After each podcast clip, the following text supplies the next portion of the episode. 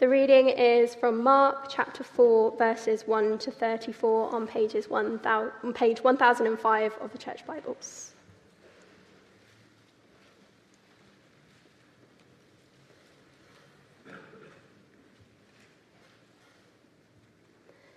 Again, Jesus began to teach, teach by the lake.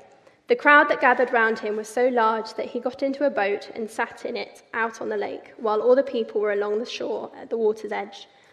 He taught them many things by parables, and in his teaching said, Listen, a farmer went out to sow his seeds. As he was scattering the seeds, some fell along the path, and the birds came and ate it up. Some fell on rocky places where it did not have much soil. It sprang up quickly because the soil was shallow. But when the sun came up, the plants were scorched, and they withered because they had no root.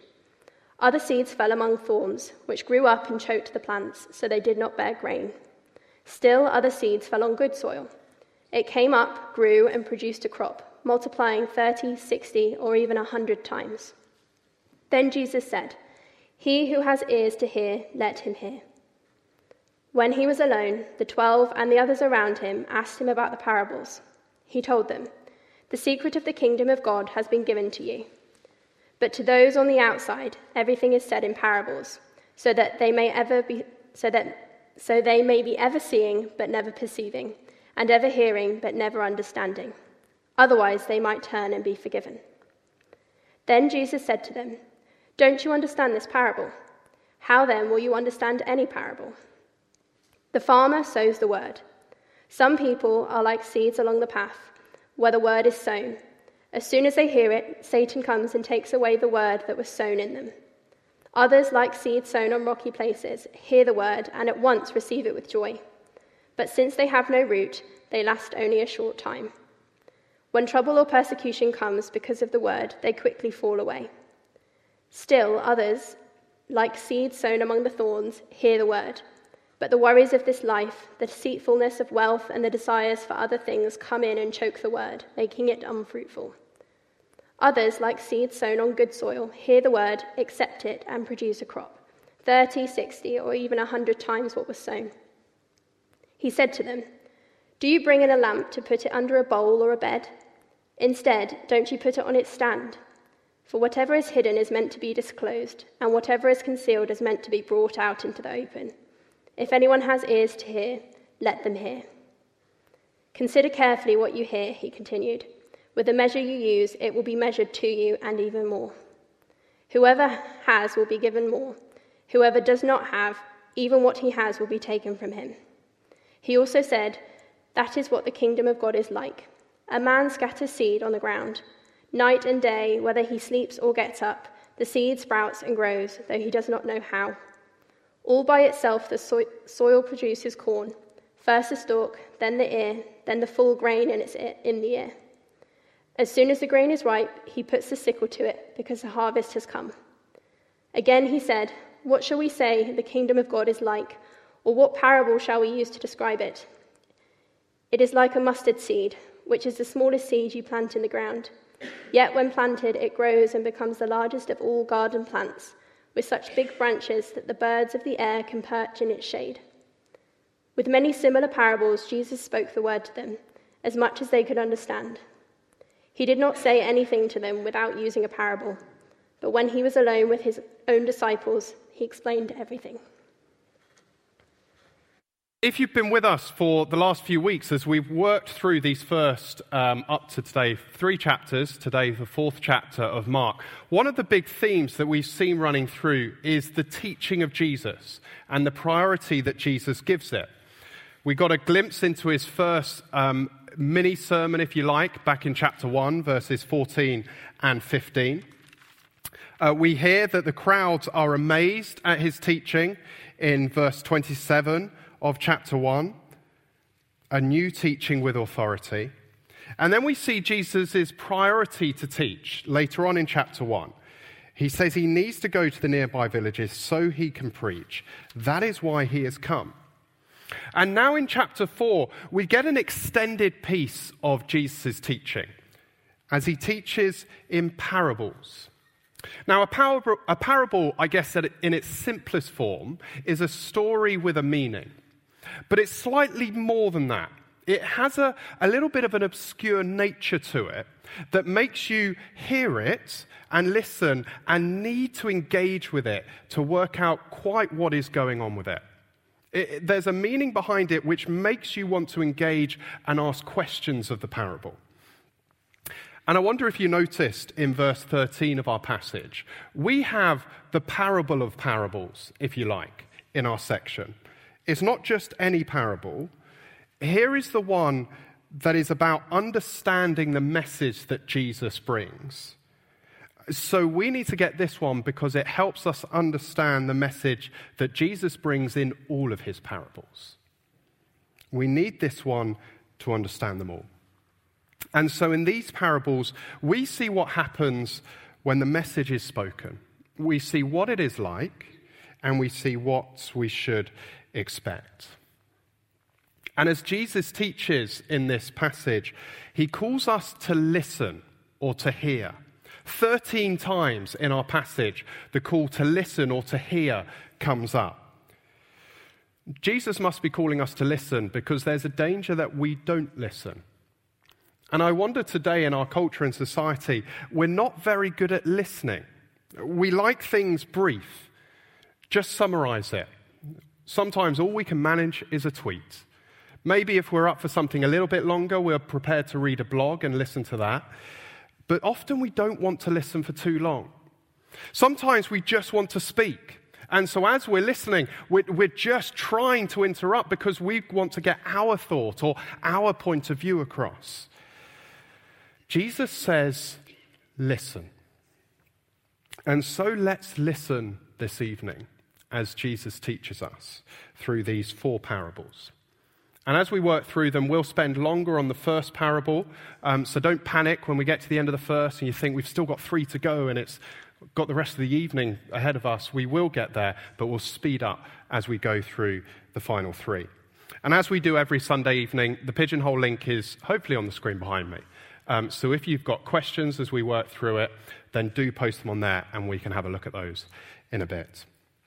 Here's the first parable, then, as we look at the different responses to Jesus. The different responses to Jesus. Jesus is splitting opinion. Now, lots of things can split opinion. Um, let's do a little bit of audience participation. You'll probably, some of you will be groaning at this point. Don't worry, it's no more than putting your hand up. Um, but let's do a little bit of audience participation to see how easy it is to split opinion. Um, so here's the first one um, Brussels sprouts in your Christmas dinner. Um, those who are up for it, pro it, love it, hands up. Oh, wow, we've got quite a sprout fan, fans in the house. And um, those who are anti sprouts, definitely a win for the Sprouts. Interesting. Um, here's the next one. Sorry, well, let me give a third option for this one. England's performance against USA in the World Cup. Um, hands up for good result. One, okay, two. Um, hand up for bad performance. A lot more. Hands up for couldn't care less. Oh, that might win, you know. Wow. Um, um, next one. 27th of November. Too early to be talking about Christmas. Hold off till the 1st of December, then we can get going thinking about Christmas and getting the tree in. Um, hands up, 27th of November is too early. Wait on. Mm, okay. Um, hands up for get going, get the Christmas music on, get the Christmas films going. A few, I reckon, yeah, I reckon Christmas Spirit now wins for that one. Um, here's the last one, and this is the one that I reckon since moving here, I've found has split opinion the most. Basingstoke. Yes or no? Now, I, since moving here, I really have had split opinion. I was speaking to someone yesterday who was gobsmacked that I had chosen to move from London to Basingstoke. He could not understand why. Um, now, I realise that for a lot of us, a lot of you here, not me, a lot of you here, you've grown up in Basingstoke, you've known nothing else, and you've not had an option to be anywhere else. So you might not have anything else to compare it to. But let's go for it. Um, those who are, yes, Basingstoke's the place to be. Amazing Stoke, as some people call it. Not bad. Rob's, Rob's a convert, obviously. Um, those who are more, mm, not quite sure, basic Stoke for me. Not many. Oh, good, good. We're enthusiasts about Basingstoke here. Hey, look, Jesus is splitting opinion. So far, we've seen that through Mark. Remember last week how we saw we ended up with the outsiders, the religious leaders, Jesus' family, and the insiders, Jesus' disciples, the tax collectors, the sinners. And so our first parable shows us why there are different reactions to the message. Listen, Jesus says in verse 3 as he tells this parable. Let's have a look at the parable then. The farmer sows the seed, verse 3. And it almost seems like he's not a great farmer because the seed goes everywhere. It falls on the path, verse 4. And the birds came and ate it all up. It falls on the rocky places, verses 5 and 6, where there's this thin layer of soil, and so the seed can't get a root deep enough because of the rocks underneath to get moisture, and so the sun comes and scorches it, verses 5 and 6. It falls among thorns, so there's no space to grow. The, the seed, as it tries to grow, is literally choked out, verse 7. And then finally, some falls on good soil verse 8. And we're told it comes up, it grew, it produced a crop, and some crop. This is an abundant crop. This is a bumper crop. And then Jesus just finishes, verse 9. He who has ears to hear, let him hear. What is going on? And that's what the listeners are meant to think. It, it causes you to respond. Yet there'll be some who hear this and go, No, nah, I'm just not interested. I'm not going to waste my time and effort trying to engage with this. Whilst others will be thinking, listening, what, what's, what's going on here? I've got questions. Who, who's the farmer? What's the seed and the soil about? Am I meant to be in this story? Who am I then? And this is what Jesus explains in verses 10 to 12. As we see a kind of change of scene, Jesus is no longer by the shore with the crowds, he's with his disciples. It's the insiders who want to know more, who are engaging and asking questions of Jesus. The outsiders have got disinterested. And these are tricky verses to try and get our heads around. And the important thing as we come to these verses is to understand the context of where they're coming from, to use the context tool, if you like. And so if you see at the bottom of page 1006, it has a, a reference to the Old Testament, to Isaiah chapter 6, where Jesus quotes these verses from. And so in Isaiah, in the first five chapters of Isaiah, we're told about the pride and idolatry of a nation. A nation that thinks it's better than God, that they're above God. And in chapter 6, Jesus calls Isaiah the prophet, his messenger. And he sends Isaiah to his people to give them a message. And yet he tells Isaiah, These people have already rejected me. They're not interested in me. And so as you bring my message to them, it will just make them more hardened to me. They'll be even more even more less interested. That doesn't make sense. Does that make sense? They'll be even less interested, even more. Hmm. Hopefully, you get what that means. And yet, as Isaiah goes to the pe- these people, where the majority will reject him, there'll be a remnant, a, f- a few who will accept the message. Some are not interested so they harden their hearts. They've already made their mind up about Jesus. And so when Jesus speaks, they're not interested in listening. They don't understand. They may see Jesus, but they don't perceive Jesus. They don't get Jesus. The parables divide people. People hear, but they don't want to engage. All will see and, see and hear, but only the insiders will engage and want to know more. And so Jesus explains the parable in verses 14 to 20. And so, as we go through Jesus' explanation, let's do it on two levels. Let's be thinking, what will this mean for the people right then as Jesus spoke? What does that mean for them? Who is Jesus talking about? And also, what does that mean for us? As we sit here in 2022, what does that mean for us then? So, first part of the explanation in verse 14 the farmer sows the word. So we learn straight away the farmer sows the seed, the farmer sows the word. The, the seed is the word, the words of Jesus as he came and spoke to them, the word of Jesus in the Bible as we have it today. The farmer is Jesus as he arrives in Mark and teaches.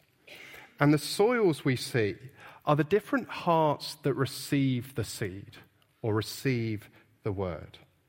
And so, first, verse 15 some people are like the seed along the path. They do hear it, but there's no response. Satan takes it away. They have hard hearts, so hard that the word has no effect. These would be the teachers of the law and the Pharisees, who, who are so hardened to Jesus and his message, they, they've already made their mind up. They don't want to hear anymore. I'm sure we'll know people like this in our own lives, a colleague or a friend, who, who you may try and share something of what you believe with them, but almost every time you try to, they get even more hardened to it. There's the seed along the path, the hard hearts. Now, the next two soils refer to the crowds that we've encountered as we've traveled with Mark. Both of them initially receive the word, receive what Jesus has to say, but it doesn't take root in their lives. First, we're told some people are like the rocky places, verses 16 and 17, and they have shallow hearts. Initially, they receive it with joy, but when trouble and when persecution comes, they fall away. Notice two things that Jesus says about this type of soil. First, the troubles and persecution are because of the word. That is, the troubles and persecutions that are faced are because of persecutions that are faced for being a Christian. The opposition faced because you're trying to follow Jesus Christ. And notice it's when troubles and persecution come. There's an assumption that they will come it's how we are to respond to them. And for these people, it's, it's too much. Maybe you know of friends who, who at one stage seem excited to follow Jesus, a real enthusiasm about it. But, but when things got harder, when people started to question them, when they found there was a, there's a cost to following Jesus Christ, well, then that enthusiasm just faded away. That's the seed amongst rocky places, shallow hearts. And then we're told about the people where the seed is sown amongst thorns in verses 18 and 19. They have crowded hearts. They again, they hear the word. But the worries of life, the distractions, the temptations, the idols, they, they choke the word. They, they take away its, its appeal and its attractiveness.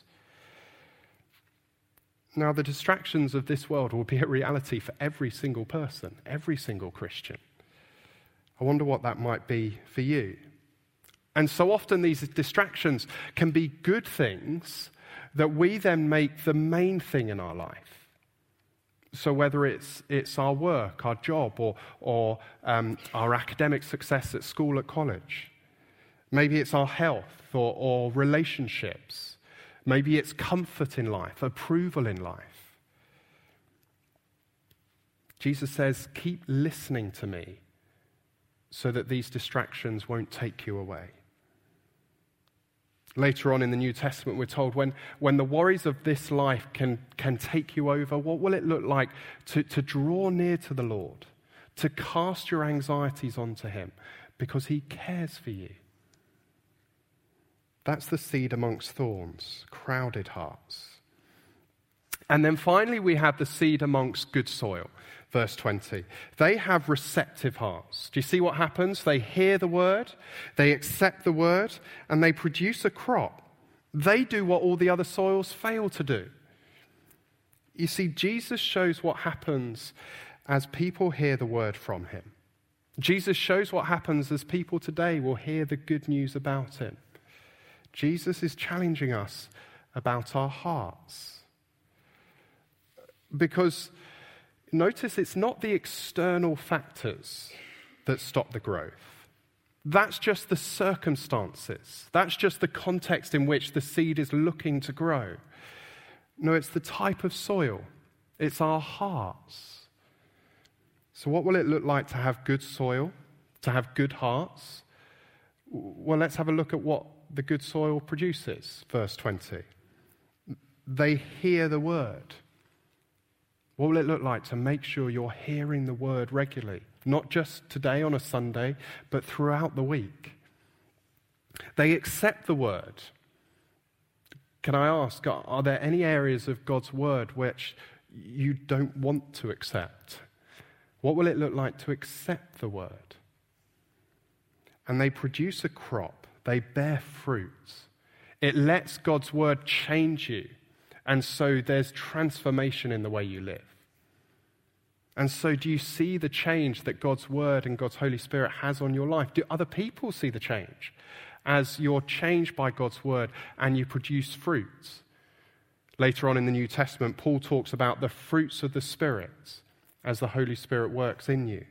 Seeing love, joy, peace, patience, kindness, goodness, faithfulness, gentleness, self control working its way out of you. And pray. pray that God will be doing this work in your hearts. And there's also a challenge for us from this parable as we, as we look to go and to share the word of God. Will we go and sow? Will we go and sow recklessly, as this farmer seems to do? So, so, not kind of analyzing the people who you might share Jesus with, thinking, mm, what kind of soil might they be? But no, go and sow the word. It's what we want to do next week in this parish drop as we go and flyer the whole parish. Not thinking, are they likely to come or not? Mm, maybe I'll save a flyer for another door. But no, we want to give every single door, or the person behind the door, the chance to hear the good news of Jesus. And as we go and share, will we be disappointed but not surprised by a lack of response? I'm sure we can all testify to all the soils being present when we've looked to share Jesus with people. Be disappointed. we, we want people to engage. But, but don't think you're doing something wrong. And don't be surprised. In fact, in a funny way, be encouraged because this is what Jesus said would happen. It's not taking Jesus by surprise. And so, will we trust God? as we sow. Why can we trust God? Well, the final three, the other three parables show us why. So here's the second parable Jesus is here, so listen to him. Jesus is here, so listen to him. Verse 21 He said to them, Do you bring in a lamp to put it under a bowl or in a bed? Instead, don't you put it on its stand? For whatever is hidden is meant to be disclosed, whatever is concealed is meant to be brought out into the open. If anyone has ears to hear, let him hear. Jesus is here. And there are some people who are actively trying to stop him speaking, like the Pharisees. Or we heard last week of his family who are trying to take charge, take control of Jesus. And today we'll, I'm sure, all know of the efforts being made to stop the good news of Jesus from spreading. But now Jesus is here. He's burst onto the scene in Mark, and the kingdom of God is arriving. It's to be disclosed, it's to be brought out into the open. The light has come to shine into the darkness. Jesus is here, so listen to him. And do you notice the contrast we get in verses 20, uh, 30, 24 to 25 again on the reactions to Jesus? Consider carefully what you hear, he continued. With the measure you use, it will be measured to you. And even more, Whoever has will be given more. Whoever does not have, even what he has will be taken from him. Jesus is saying, if you know Jesus, continue to listen to him, continue to receive from him, continue to draw near to him. And so, as you do that, enjoy the change and receiving from him more.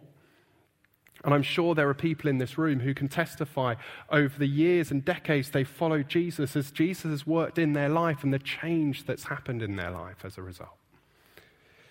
And yet, for those who continue to reject the message of Jesus, well, Jesus says, well, you'll get what you want.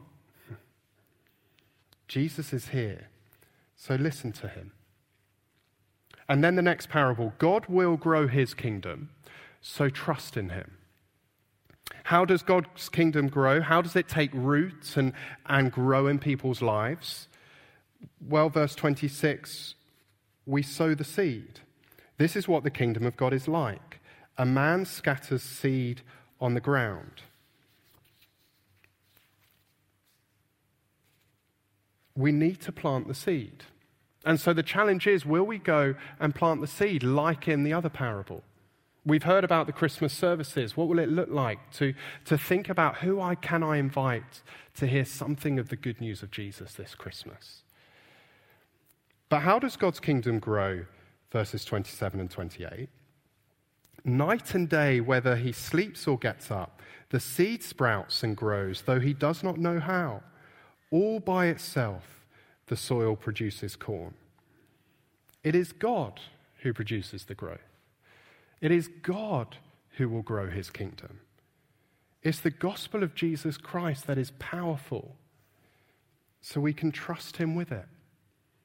It's something we've seen here at St. Mary's. It's, it's been one of the greatest joys as I've joined this church to hear of the history of St. Mary's and to meet people here who have been here for decades and can de- testify to the growth that God has done in this church. So much so that we outgrew the old church and we need a new building. It is God who will grow his kingdom. It's not down to you. Let that be a wonderful encouragement. And so the harvest comes, we're told in verse 29. How do we know the harvest will come? Because God will grow his kingdom. And so the final parable shows us his kingdom will grow. So praise him. Verse 30 again, he said, What shall we say the kingdom of God is like? Or what parable shall we use to describe it? It is like a mustard seed, which is the smallest seed you plant in the ground. Yet when planted, it grows and becomes the largest of all garden plants, with such big branches that the birds of the air can perch in its shade. Our final parable is all about the size of God's kingdom and how it grows. And just in case there are any botanists in the room who, who are struggling to concentrate uh, because of the apparent inaccuracy in what Jesus is saying, today we know apparently the orchid seed is the smallest seed we know of now, apparently as small as a speck of dust. But back in the first century, the mustard seed was the known smallest seed that was planted in the ancient Near East. And so, as Jesus speaks to those who would know of the seeds around them, it was the mustard seed that was the smallest seed and yet the mustard seed that would grow big enough for the birds to nest in. Do you see what he's saying about the kingdom of God? That whilst it may start out so small and, and barely visible, it will grow to a great size and be a kingdom that will have no end. And it will continue to grow. Kingdoms may come and go, but God's kingdom will never end. And so, if we were to look back at Christianity in the first century, or if we do look back at Christianity in the first century, it was nothing impressive compared to the massive establishment of the Jewish nation, compared to the Roman Empire it found itself in. No chance it would take root and grow. And yet, what happened? AD 70 saw the fall of the Jewish establishment. AD 476 saw the fall of the Roman Empire. And yet the church continued to grow, not just in Israel, but spread across the world. And so, while starting with 11 disciples, it grew to 120 at Pentecost in 33 AD and grows to over 2 billion Christians worldwide today. Kingdoms rise and fall, but God's kingdom will last forever. And so, as you look around the world today, God's church continues to grow. There's growth in Africa and in Asia and across Latin America. In fact, when I was looking this week, do you know the country in which it has the, the church is growing its, at its fastest rates? Is in Iran. Isn't that spectacular? That whilst there's such persecution of Christians and oppression against its own citizens, God's church will not be thwarted. And actually, after I mentioned that this morning, I was chatting to someone who knows people, uh, missionaries in Iran, and they were saying what is actually happening is the Christians have been already thrown in prison, and yet now they're arresting citizens and throwing them in prison. The Christians who are already in prison are evangelizing to those who are being thrown in prison with them. And as the prisons are getting too big, they're pulling the Christians out and releasing them, so the Christians are being released to go and evangelize everyone else. It's quite incredible as God works through his church to grow his kingdom. Will we be encouraged? Even though the gospel may seem small and unimpressive, God is in charge and he will grow his church. And so, as we see many different reactions to Jesus, let's continue to listen to him. Let's continue to trust him. And let's continue to praise him. Let me pray for us now. Father God, thank you for Jesus and his teaching. Thank you that we can read it today in the words of your Bible. Thank you for the good news of the kingdom. Lord, we pray that your word, your seed would be sown in Basingstoke so people might hear it and respond to it, and there may be good soil around us. Please, Lord, would you continue to grow your kingdom here in Basingstoke, across our country, and across the world, we pray. In Jesus' name, amen. Amen. Inviting Woody back up, we're going to have a go at some of the questions. There are good questions, as always, actually, um, mm. today, and some tricky ones as well. So we're going to start, we're going to try and group um, some of the uh, questions that have been asked so that everyone kind of, we can cover as much as possible. Um, a lot cover a theme of people drifting.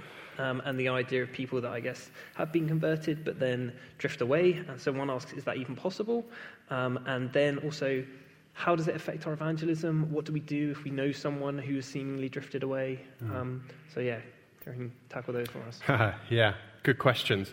Um, I think what this parable is really helpful to do is to show us the, the different kind of responses that we might see to the gospel and um, what can happen as people hear the gospel.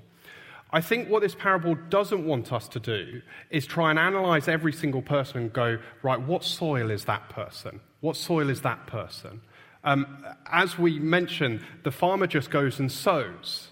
And so I say that to guard us against kind of um, overanalyzing people and thinking, oh, that person I knew, they must have been that soil, so what can we do now? Um, we want people to hear the good news of Jesus. We want people to respond to the good news of Jesus. We want people to keep going in the good news of Jesus. And so when I speak to friends who are Christians, I would say, Are you still trusting in Jesus? Keep on trusting in Jesus. Every morning, wake up and say, I trust in Jesus as my Lord and Savior, so that you can keep on trusting in Jesus. That, that's to say, um, a kind of yes and no in terms of can people fall away. I know people, I did a gap year with someone who, when we did our Christian gap year, said, I am a Christian, I, I believe in Jesus Christ, and yet today would say, I'm not a Christian. And so, from a human perspective, it would seem that he's fallen away. And yet, the Bible tells us God holds on to those who are his and will not let us go. And so there's kind of that both and of you keep going, Keep trusting in Jesus Christ every single morning, and God will never let you go. What will that look like as we know others who appear to have drifted? What do the questions say? Um, friends who seem keen drift away. Should we go back to them or do we just leave it over to God? Uh, how does it affect our evangelism? Again, I don't want to overanalyze their soil. So, my friend who I did a gap year with, I don't know what soil he is. So, I still want to pray for him and I still want to share Jesus with him because I want him to receive the word, accept it, and trust in Jesus and produce fruit. So, I still want to go back and, and say, hey, Baz, do you remember our gap year together? Do you remember what we looked at? What do you think of Jesus? And so, yeah, I still want to keep going with them in my evangelism. Hopefully, that's answered some of it. Do come and chat to me more if that's raised more questions or um, you're not sure, um, because that is a really tricky one that the passage does draw out. So, it's a really good question. Yeah, that's helpful. And also, the point you made during the, the sermon about trusting God to provide that growth is, I think, helpful in that, in, you know, in our, evangel- in our evangelism, trusting Him to, to be the one growing.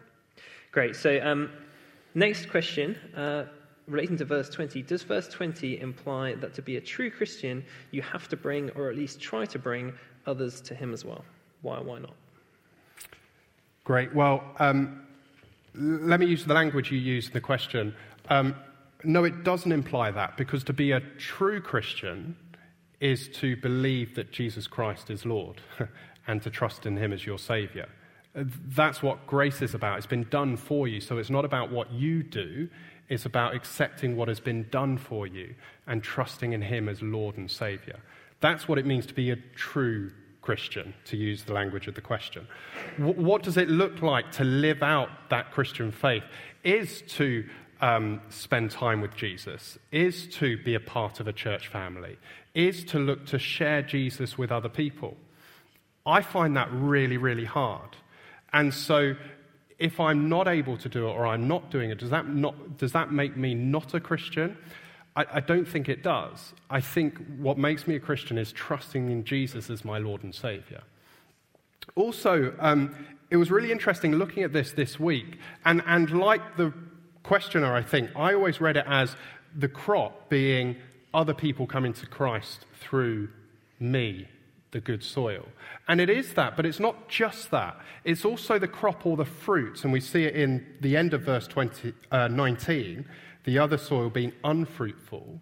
And so the good soil being fruitful, not just in the impact on other people, but the fruit produced in your own life. And so we talked about what does that look like for the change in your own life. The, and I use the example of the fruits of the Spirit being seen as, as God's word does its work in my life, so I might be changed to become more like Jesus and have the fruits of the Spirit working in and through me. Brilliant. That was really helpful. Uh, we'll finish on this last one then. That is a really good question and one that I, and I'm sure many others here, can, can empathize with. Um, is I want to tell others about Jesus, but I'm scared, as lots of my friends disagree with some Christian views, such as relationships, etc., that I'm not sure I can answer well enough. How can I overcome this? Yeah, um, let me say, so am I. I'm scared of the reaction my friends and neighbors who aren't Christians will have when I look to share Jesus with them. Um, so pray. pray that Jesus will work in you and us and give us the confidence and the boldness to be able to go and share Jesus with people. Um, another thing, just on the question, don't think that you need all the answers before you can go and do evangelism. If that was the case, none of us would do evangelism. And so, if you are here sat as a Christian, you know enough to go and share Jesus with people because what people need to hear is Jesus. Um, to give it another kind of angle to the question, I'm trying in my evangelism. I, I, think people I know who aren't Christians have a negative perception of evangelism, that it's all about what it takes away from my life and makes it boring. I want to try and change that perception to show what Christianity can offer their life and bring their life. Does that make sense? And so rather than them going, oh, what are the rules about relationships? I want to go, no, look at the goodness of the gospel and what it can bring. So, for example, another plug for the Christmas services. Here's the ver- one of the verses we'll be looking at. The angel said, Do not be afraid. I bring you good news of great joy. That is what we want to share with people this Christmas. Good news of great joy. And so I want my friends to hear that about Christianity. Christianity brings joy. I reckon people want that. Christianity brings hope. I reckon people want that. Christianity brings peace. I reckon people want that. And now that's not to stop the questions they have. Bring the questions and, and opportunities to do that, like last night with the women's curry evening, chance to ask any questions. And we want to be able to try and answer them. But I want more than just answering their question. I want to show them Jesus and the joy that he can bring this Christmas, and the hope and the peace. Um, Another quick thing to say on this we as a church really want to help you to be able to go and share Jesus. And so, whether you're a young person, you have that question, or a kind of 20s or 30s or older, um, we want to think through how can we best help you to answer these questions or to share people, share Jesus with people. So, do be asking us about that, and we want to think about how we can help you to do that well.